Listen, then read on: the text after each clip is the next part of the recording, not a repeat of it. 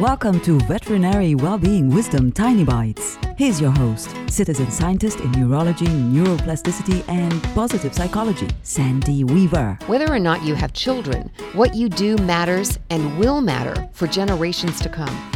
Many people believe that the only way to have a say in the future is to populate it with their offspring. That's one way, but it's not the only way.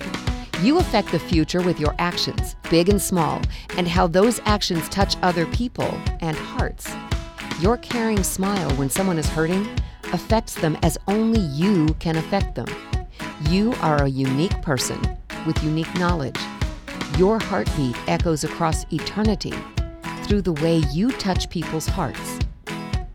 For tools to create more success in your life, visit centerforworkplacehappiness.com. Want more tiny bites of veterinary well-being wisdom? Subscribe to the podcast and share it with your friends. And there's lots more at centerforworkplacehappiness.com.